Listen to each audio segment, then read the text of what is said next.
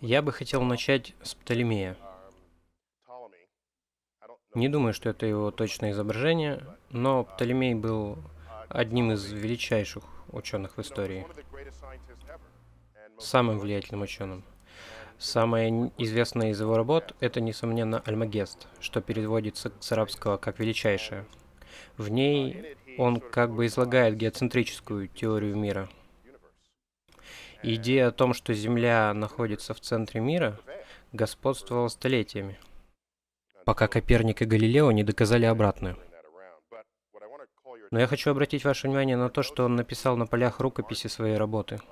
Позвольте мне напомнить вам, что в те времена, посмотрев на ночное небо, вы бы подумали, что планеты движутся на фоне звезд. Они как бы странствовали. Слово «планета» в переводе с греческого означает «странник». Таких объектов было семь, включая Луну и Солнце, и они как бы путешествовали. Пошли налево, немножко притормозили, остановились, вернулись назад и снова развернулись. И это было загадкой, полнейшей загадкой. Но, конечно, небеса не были землей, и тот факт, что люди не понимали, что происходит, было нормой. Все это было делом рук богов. А уж нам, смертным на этой земле, если не можешь этого понять, просто не страдай бессонницей. Возможно, ты никогда не сможешь понять. А у Птолемея было что-то вроде лучшего объяснения на то время. С эпициклами и так далее. Но, тем не менее, есть грань между этим. То, что мы знаем и чего не знаем о механизме Вселенной. И вот что он пишет.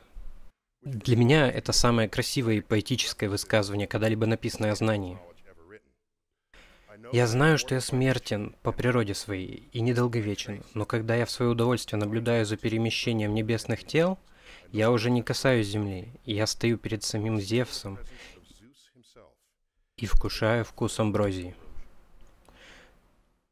То есть у него возникает эмоциональное религиозное ощущение на пределе его знаний. И эта тенденция будет существовать тысячи лет как минимум две тысячи лет. И это и есть разумный замысел. Разумный замысел. Цитата, которую я вам прочитал, это пример того, как Птолемей прибегнул к идее разумного замысла. Он не пытался преподавать это в школе, в отличие от нынешних политиков. Но, как мне кажется, мы скрываем то, что в обществе людей, которые стремятся к знанию, факт, что некоторые из величайших умов, которые нам предшествовали, совершили такой поступок, это Птолемей, но мы можем пойти далее. Кто у нас тут? Галилео. Любопытный случай. Галилео был скорее исключением из этого ряда. Мы все знаем, что он был глубоко религиозным человеком. И неприятности у него возникли, потому что он был упрямым. Он мог помириться с папой, но не сделал этого. Это была попытка подать историю в стиле журнала Reader's Digest. Но вот он пишет о Кристине, великой герцогине Тосканской. Что-то из этого вы слышали ранее, но, думаю, стоит озвучить. Библия говорит нам, как идти к небесам, но не говорит, как идут небеса. Это одна из известных приписанных Галилео цитат. И вот еще одна. «Я не обязан верить, что Бог, наделивший нас чувствами, разумом и интеллектом, сделал это для того, чтобы мы ими не пользовались». Мне кажется, он был одним из первых, кто попытался сказать, что если у религии есть какая-то цель, то уж точно она не заключается в том, чтобы быть научной дисциплиной. То есть он был первым, кто предложил это разделение. Конечно, не избавиться от религии, как я уже сам говорил, он был верующим. Но становится интересным, когда мы с позиции философии, когда мы добираемся до этого джентльмена, сэр Айзек Ньютон, не знаю, что вам известно про Айзека Ньютона, но все, что я о нем говорил, убедило меня в том, что это самый великий гений, когда-либо живший на Земле. Не знаю, вызывал ли он у вас какие-то ощущения, но у меня никто, кроме него. Просто почитайте, что написал этот человек. Строчку за строчкой. Этот парень понял принципы механики Вселенной. Бесспорно, он очень умен. Очень умен. Позвольте мне еще раз зачитать то, что мы уже ранее слышали от Майка Шермера. В своих записях Айзек Ньютон, кстати, в своем труде «Математические начала» натуральной философии на первой странице, на нулевой странице, начало, он раскрывает законы движения. F равно ma, законы гравитации. Все это там есть. И он сделал все это до того, как ему исполнилось 26. И здесь, когда он говорит о движении, он не упоминает Господа. Когда он говорит о взаимодействии двух тел, который он вывел, этот закон всемирного тяготения, он не упоминает Господа. Ему просто нет там места, потому что он это понимал. Тут он был на высоте, он этого понимал. Движение планет до появления Ньютона приписывалось Богу, потому что этого никто не понимал. Никто не понимал настолько, чтобы поверить, что движение можно с точностью предсказывать, что и позволяет нам делать закон всемирного тяготения. То есть перед нами Айзек Ньютон, который не упоминает Господа, пока он не начинает понимать, что если вы занимаетесь только расчетами задачи двух тел, к примеру, Луны и Солнца, он смог это рассчитать.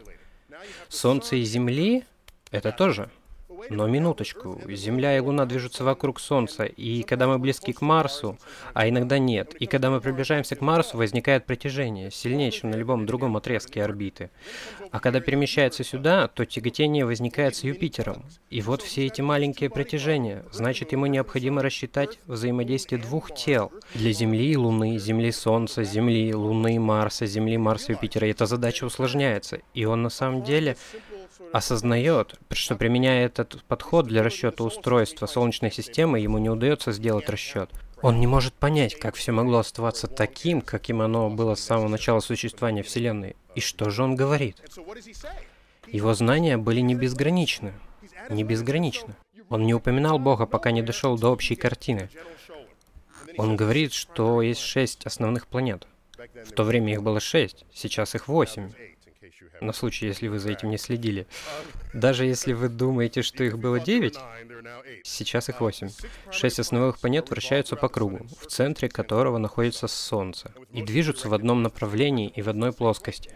У него теперь есть целостная картина, и он пытается рассчитать ее, но не может этого сделать, используя лишь расчет двух тел. Конечно же, в отсутствии компьютера и современной математики. Он говорит, что не следует полагать, будто обычные механические процессы не способны стать причиной стольких регулярных движений. Э, эта прекрасная система Солнца, планет и комет может быть только следствием воли и силы разумного и могущественного существа. Вот так Айзек Ньютон прибегает к использованию идей разумного замысла на пределе своих знаний.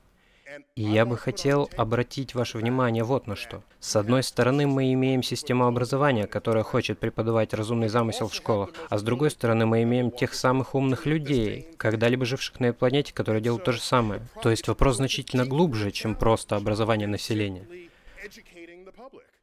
Он глубже, и мы это знаем благодаря книгам, написанным нашими коллегами-учеными, которые занимают довольно умеренную снисходительную позицию касательно религиозных верований. Возможно, главный вопрос здесь... Позвольте мне вернуться немножко назад. Мы все видели эти цифры. Около 90% американцев верят в личностного Бога, который отвечает на их молитвы. А каков процент среди ученых? 40% среди обычных ученых. А сколько же среди элиты науки? Членов Национальной Академии Наук.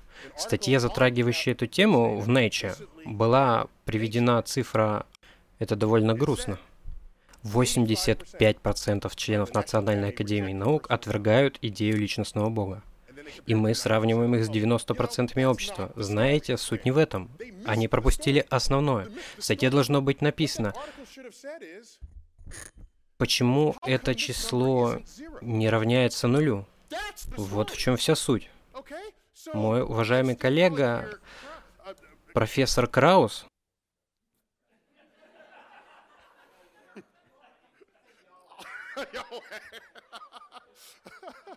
Профессор Краус, который здесь присутствует, утверждает, что все, что нам необходимо, это сделать общество научно грамотным. Но как же у них может получиться лучший результат, чем у самих ученых? Это довольно маловероятно, как мне кажется. То есть происходит что-то, о чем никто не говорит. Чем больше вы занимаетесь наукой, тем меньше вы становитесь религиозным. Религиозность уступает место, не обязательно полностью, но до определенной степени. То есть именно они должны быть объектом исследования, а не общества. Я и стараюсь это сказать. То есть дело не в том, что 85% отвергает, а в том, что 15% самых умных голов нации принимает эту идею. Это то, что мы не можем просто пропустить мимо ушей. Иначе мы будем неискренними сами к себе. Я знаю, что только мое выступление отделяет вас от обеда, так что я постараюсь ускориться. Я считаю, что Ньютон — это один из самых гениальных людей, когда-либо живших. И здесь я не одинок. Это памятник в церкви Троицы в Кембридже. Вы можете увидеть его через дверной проем.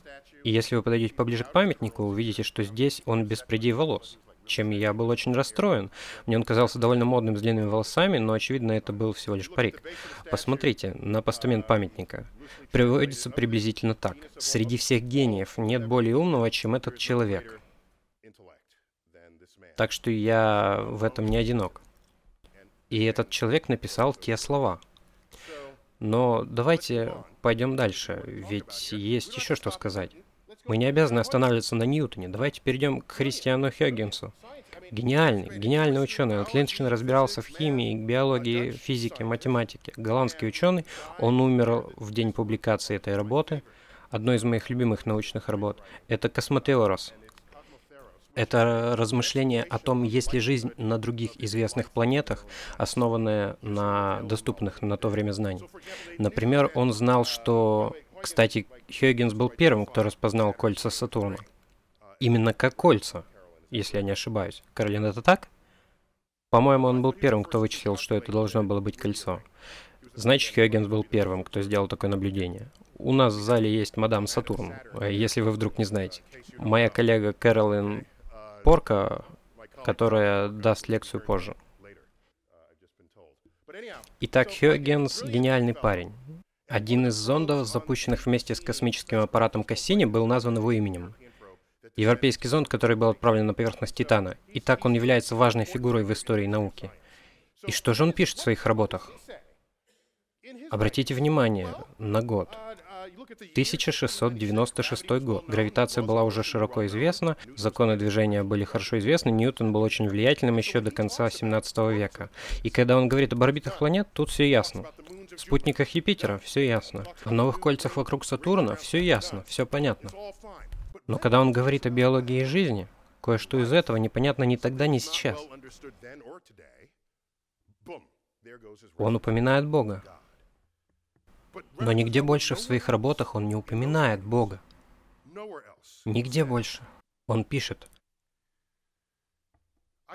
Думаю, никто не станет оспаривать, что есть что-то большее, чем просто задумка или чудо в рождении и развитии животных и растений, большее, чем в безжизненной горстке неодушевленных тел. Ведь рука Господа и божественное провидение выражены в первом куда ярче, чем во втором. Но он не говорит ничего такого об орбитах. Об орбитах уже все известно, как уже говорил Майкл Шермер, все известно. Он достиг некоего предела, где ни у кого уже не было ответов. И снова появляется разумный замысел, чистой воды. Наверное, вам знакома эта история, но я просто обязан ее рассказать еще раз, потому что она великолепна. Итак, Лаплас, Пьер Симон Лаплас. Конец 18 века. Он пишет пятитомный труд по небесной механике. Это гениальная работа. Это огромное и увесистое издание. В нем ньютоновские законы гравитации приводятся в полное соответствие с математическими расчетами. Он направляет весь арсенал математики на законы физики, которые были сформулированы Айзеком Ньютоном. Айзек Ньютон лишь затронул их, они не были полностью выведены. И в этой работе он показывает, он развивает идеи, которые уже циркулировали некоторое время в кругах математиков. Он развивает и, можно сказать, улучшает ветвь математики, которую мы называем теорией возмущений, в которой вместо того, чтобы рвать на себе волосы, подсчитывая эту пару сил и эту пару сил и эту, когда все уравнения летят к чертовой матери, теория возмущений позволяет методично и достоверно рассчитать эффект малого притяжения – серии малых притяжений, при одиночных больших притяжениях. В общем, главным образом именно это и происходит в Солнечной системе. Если у вас получается сделать это и получается правильно, вы можете показать. Без учета динамического хаоса, к которому применяют иные шкалы времени, вы можете показать, что стабильность Солнечной системы выходит за пределы прогнозированных Ньютоном временных рамок. Он это вычислил не применяя Бога, потому что ему удалось это вычислить. И эта история, хоть и может показаться выдуманной, но она скорее подтвердит это, чем опровергнет. Речь идет о времени правления Наполеона. Наполеон француз, и Лаплас тоже француз, можно обойтись и без перевода. Наполеон, если вам удалось посетить его библиотеку, это не просто книги о всемирной истории и сражениях. Это книги по инженерии, книги по физике. Этот человек хотел знать, куда приземляются его снаряды. Он был куда больше, чем генерал Изунчик. Он серьезно интересовался инженерией, физикой и наукой войны. И вот он взял пятитомник Лапласа, прочитал его от корки до корки, позвал Лапласа и сказал, тут у меня дословная цитата, Наполеон спросил его, какую роль играл Бог в создании и управлении небес? Такой же вопрос задал бы Ньютон, не так ли? Лаплас ответил, «Сэр, я не нуждался в этой гипотезе. Сейчас меня беспокоит то, что, будучи таким же умным, как и Ньютон, вы достигаете некоего предела, когда восторгаетесь величием Господа. И на этом ваше исследование останавливается, просто останавливается. Когда вы уже не способны преодолеть эту грань и просто ждете, когда кто-то появится, у кого нет в голове Бога, и скажет, это на самом деле классная задача, попробуй-ка я ее решить. И он проходит и решает ее. Но взгляните на это промедление, оно составило сто лет. Математика теории возмущений переполнена Ньютоном. Он мог додуматься до такого и сам. Он изобрел математический анализ практически наспор. Когда кто-то спросил его, Айк, а почему орбиты планет имеют форму эллипса, а не какую-нибудь иную форму? И он не мог на это ответить. Он уехал домой на пару месяцев, потом вернулся с интегродифференциальным уравнением, которое ему было необходимо, чтобы ответить на этот вопрос. В случае с Ньютоном мы имеем дело с таким складом ума. Он мог этого достичь, но не сумел. Его религиозность остановила его. Мы пришли к выводу, что разумный замысел, будучи частью истории науки и движущей силой развития философии, тем не менее является философией невежества. То есть, все, что мы можем сказать, не обращая внимания на политический курс, это что наука — это философия открытия, разумный замысел — это философия невежества. Вот и все. Вы открыли что-нибудь новое за последнее время? Если нет, то вам не место на уроках естественных наук. Но я не стану говорить, не преподавайте этого, потому что это на самом деле было. Я не хочу, чтобы люди это скрывали. Потому что так люди пренебрегают чем-то существенным. Такие мысли возникают у людей, когда они чего-то не могут понять. И это случается с великими умами, так же, как и со всеми остальными. Со многими, если не с большинством. Позвольте мне уйти немного в иное русло. Я хочу обратить ваше внимание на то, что мы все знаем. Мы все знаем интуитивно, даже если вы специально не задумывались над этим. По всему миру мы можем найти места и периоды, когда народы в чем-то превосходили другие. Различают рассвет такого периода, пик развития и в каких-то случаях упадок, а в каких-то продолжение роста. И мы можем поинтересоваться причиной этого. Какие процессы внутри общества благоприятствовали таким открытиям, и по какой причине это прекратилось? Я называю это правом на название. Если вы сделали что-то первыми и сделали это лучше остальных, вы даете этому название. Физика элементарных частиц в нашей стране, в США, пополнилась огромным количеством элементарных частиц, открытых после Второй мировой войны. Посмотрите на периодическую таблицу. Беркли, Калифорния. Да там половина США среди самых тяжелых элементов. Я ведь прав?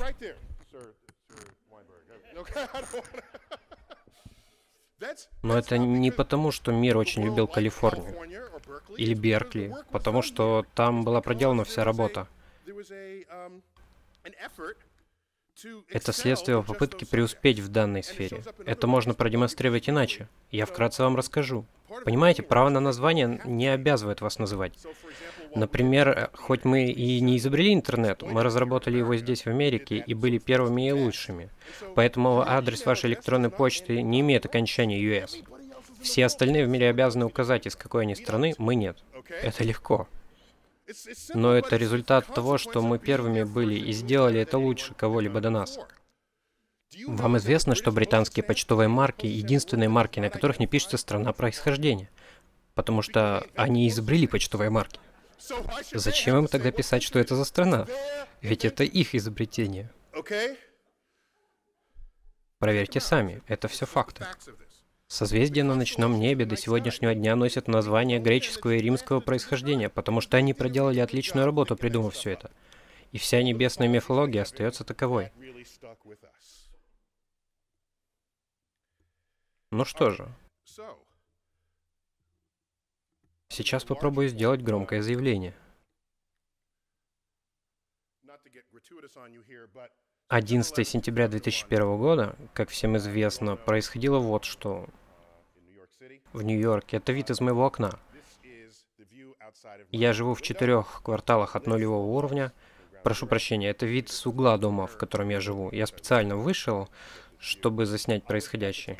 В тот момент я думал, следовало ли мне забрать дочку со школы, которая находилась в двух кварталах от Северной башни к северо-востоку от правого здания на этом снимке.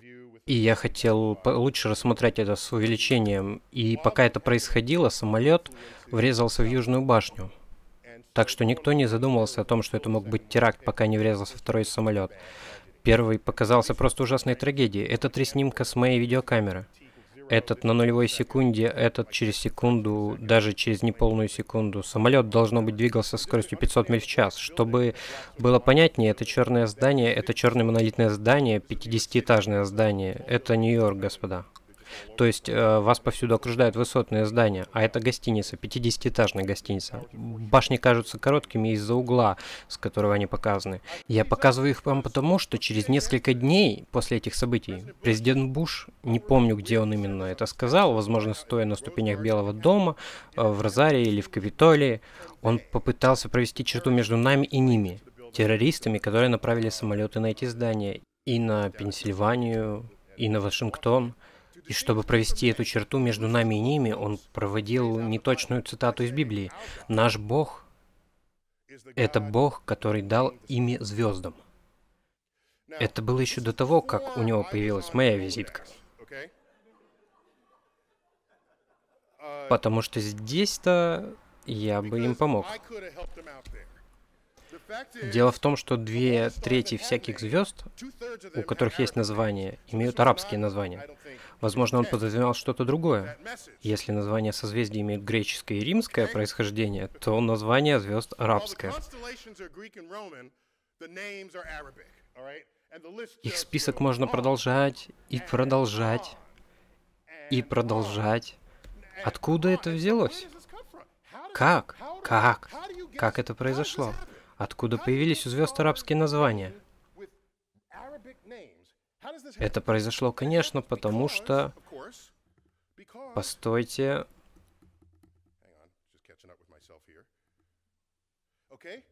Это произошло потому, что был очень плодородный период, о котором нам должным образом рассказал профессор Вайнберг. И во время этого периода, он длился 300 лет, интеллектуальным центром мира был Багдад. Багдад. Он был полностью открыт для всех путешественников, иудеев, христиан, скептиков, которых мы сегодня называем атеистами. Все они были и обменивались опытом. Все. Именно в это время произошел серьезный прогресс в технике, биологии, медицине, математике. Наши цифры называются как? Арабские цифры. Вы над этим задумывались? Почему в Америке мы не придаем этому значения? Почему цифры называются арабскими? Они полностью разработали концепцию числа 0. Создали область науки под названием алгебра, которая сама по себе является арабским словом. Алгоритм — это арабское слово. Все это произошло, можно проследить, и не в тысячелетней исламской традиции, а в 300-летнем периоде, в эти 300 лет. У них было право на название. Самые дорогие и красивые астролябии появились в этот период. Огромная коллекция астролябий находится в Чикагском планетарии Адлер. Мореходство, небесная навигация, все это прослеживается в данном временном промежутке. И что-то произошло. А произошло то, о чем ранее уже упоминалось. Простите за повторение того, что вы, наверное, уже слышали.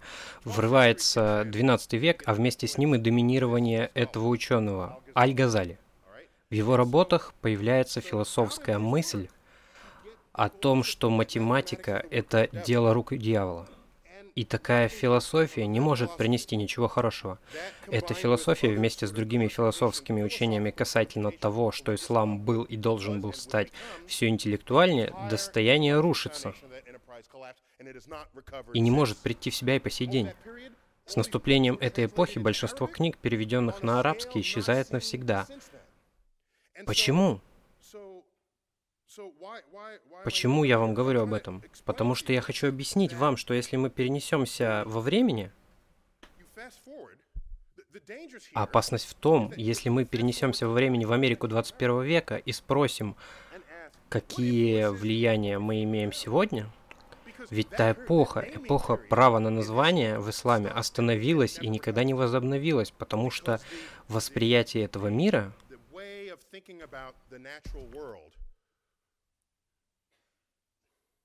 Откровение заменило исследование. И вот что мы находим в 21 веке. Это в Америке. Интерес у меня вызывает тот запал, который необходим, чтобы такое сделать. За это ведь нужно заплатить. И это значит, что многих людей раздражает большой взрыв раздражает. В нашем музее в Нью-Йорке национальной истории люди приходят к экспозиции, посвященной Большому взрыву, и если мне не хочется вести с ними разговор, я им говорю, почему бы вам сначала не пройти в зал биологии человека, а потом уже и к нам. Там есть скелет обезьяны, держащийся за руку со скелетом человека. Они никогда не возвращаются к экспозиции о Большом взрыве. Они покидают нас навсегда. Если с Большим взрывом они еще соглашаются, то обезьяны с людьми — это уже самое ужасное преступление. Вот еще небольшой пример разумного замысла. То есть человек принимает идею большого взрыва, но что было до него, все еще неизвестно. А значит, там был Бог. Так что разумный замысел — это главным образом Бог пробелов. Я люблю заканчивать этот тезис размышлением о... Хочу сделать небольшую тираду о глупом замысле. Это будет недолго. Взгляните на все то, что хочет нас уничтожить. Орбиты большинства планет изменчивы. Формирование звезд абсолютно нерационально. В большей части Вселенной жизнь мгновенно погибает. Мгновенно. Люди говорят, что силы природы идеально подходят для обеспечения жизни. Простите. Посмотрите на ту огромную часть Вселенной, где вы не можете жить, вы мгновенно умрете. Я бы не стал называть это садом Эдема. Орбиты галактик раз в несколько сот миллионов лет приближают нас к сверхновым звездам, которые стирают ваш озоновый шар и уничтожают на поверхности всех, а те, у кого кожа не темная, получают рак кожи в результате высокого роста энергии. Мы на пути столкновения с галактикой Андромеды. Наша прекрасная спиралька исчезнет, и мы находимся во Вселенной, которая постоянно расширяется. И мало-помалу мы уйдем в небытие, а температура Вселенной постепенно приближается к абсолютному нулю. Это Вселенная. А вот Земля. Вулканы, цунами недавно погубило, думаю, цифра даже больше, около 200 тысяч человек затопило. Ничто из этого не указывает на существование чего-либо милосердного. Здесь 90%, но должно быть 99%. Как говорили тут ранее, все живые организмы, когда-либо жившие на планете, уже погибли. Солнечная система — это тир. Кометы, астероиды, темная материя. И взгляните, сколько времени после возникновения Земли понадобилось, чтобы появился многоклеточный организм. Цианобактерии был необходим кислород, чтобы заработать.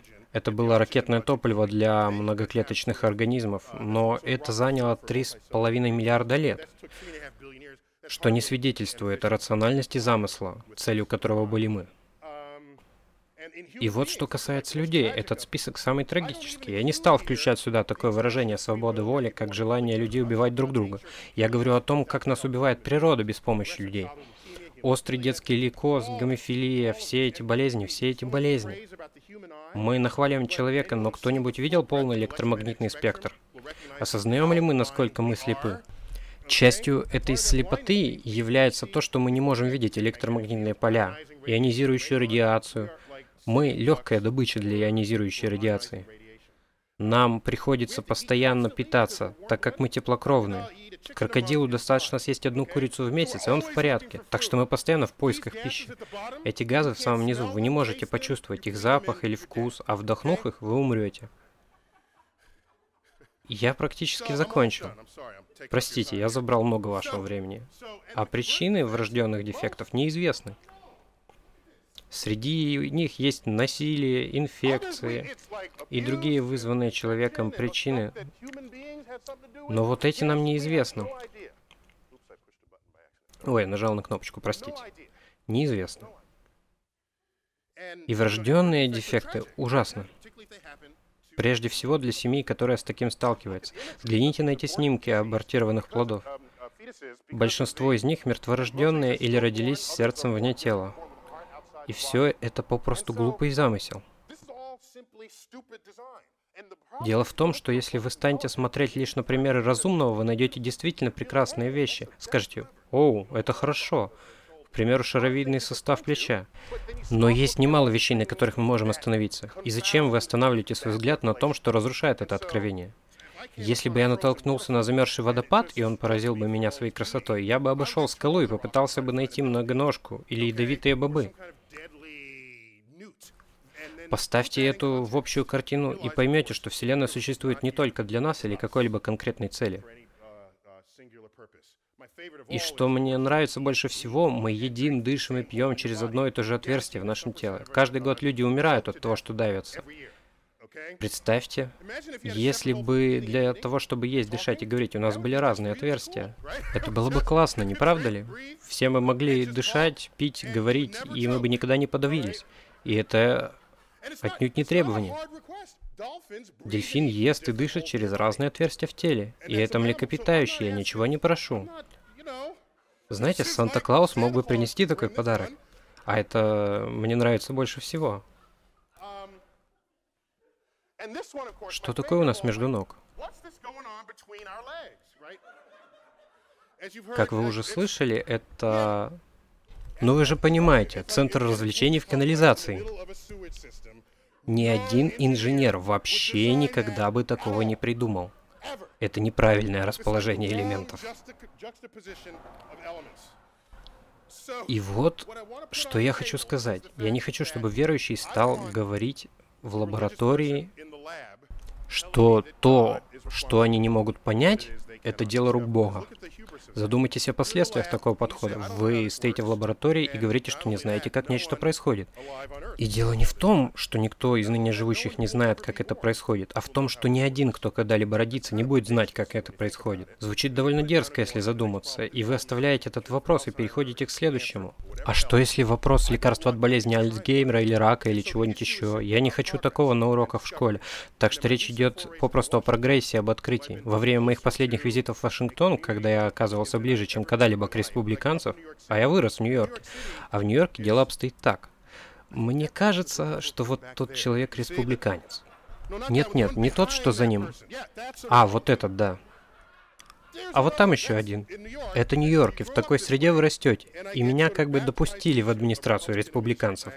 У меня было две встречи подряд в администрации Буша. Одна по аэронавтике, другая по исследованию космоса, грубо говоря, о будущем НАСА. И проведя столько много времени в обществе влиятельных республиканцев, я понял, что республиканцы больше всего на свете не хотят умирать в нищете. Но всему есть предел. Бьюсь об заклад, что большинство людей в этом зале, включая сидящих за этим столом, были крайне озабочены доверским делом, желая узнать, чем оно закончится. Когда я услышал о нем, то я сказал, я не переживаю, ведь судья республиканец. В конце концов, если вы доверяете преподавание в школе людям, которые не совершали открытий, то это конец основе вашей будущей экономики. И я был уверен немного больше других по причине финансовой составляющей.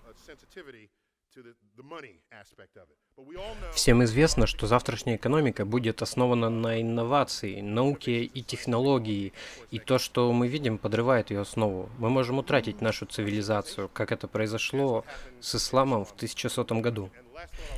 И я этим очень обеспокоен. Если вы посчитаете, возьмем, к примеру, всех лауреатов Нобелевской премии за все время, и даже тех, кто находится в этом зале, и посмотрим, сколько среди них было мусульман. И окажется, что их один, может два. По-моему, второй был в области экономики. А первый, прежде упомянутый солауреат премии вместе с профессором Вайнбергом. Абдул Салам. Он не средневосточный мусульманин, а пакистанский мусульманин. А сколько лауреатов Нобелевской премии иудеев? Где-то четверть всех лауреатов, то есть значительная часть. А сколько мусульман в мире? Где-то миллиард мусульман. А сколько иудеев? Не более 15 миллионов. И сравнивая эти цифры, думая, что если бы ислам не разрушил научные основы в 1100 году, у них было бы все до единой Нобелевской премии. И тот факт, что их не то, что мало, их практически нет, меня очень волнует. Я обеспокоен тем, что чья-то гениальность могла найти свое выражение, но этого не случилось в, том обществе на протяжении последнего тысячелетия. И вот что я хочу сказать. Это конец моей речи. Я хочу понять не почему 85% научного сообщества отвергает Бога, а почему 15% его не отвергает. И на этом нам следует сосредоточить внимание, ведь общество в данном случае отходит на второй план. Спасибо за внимание.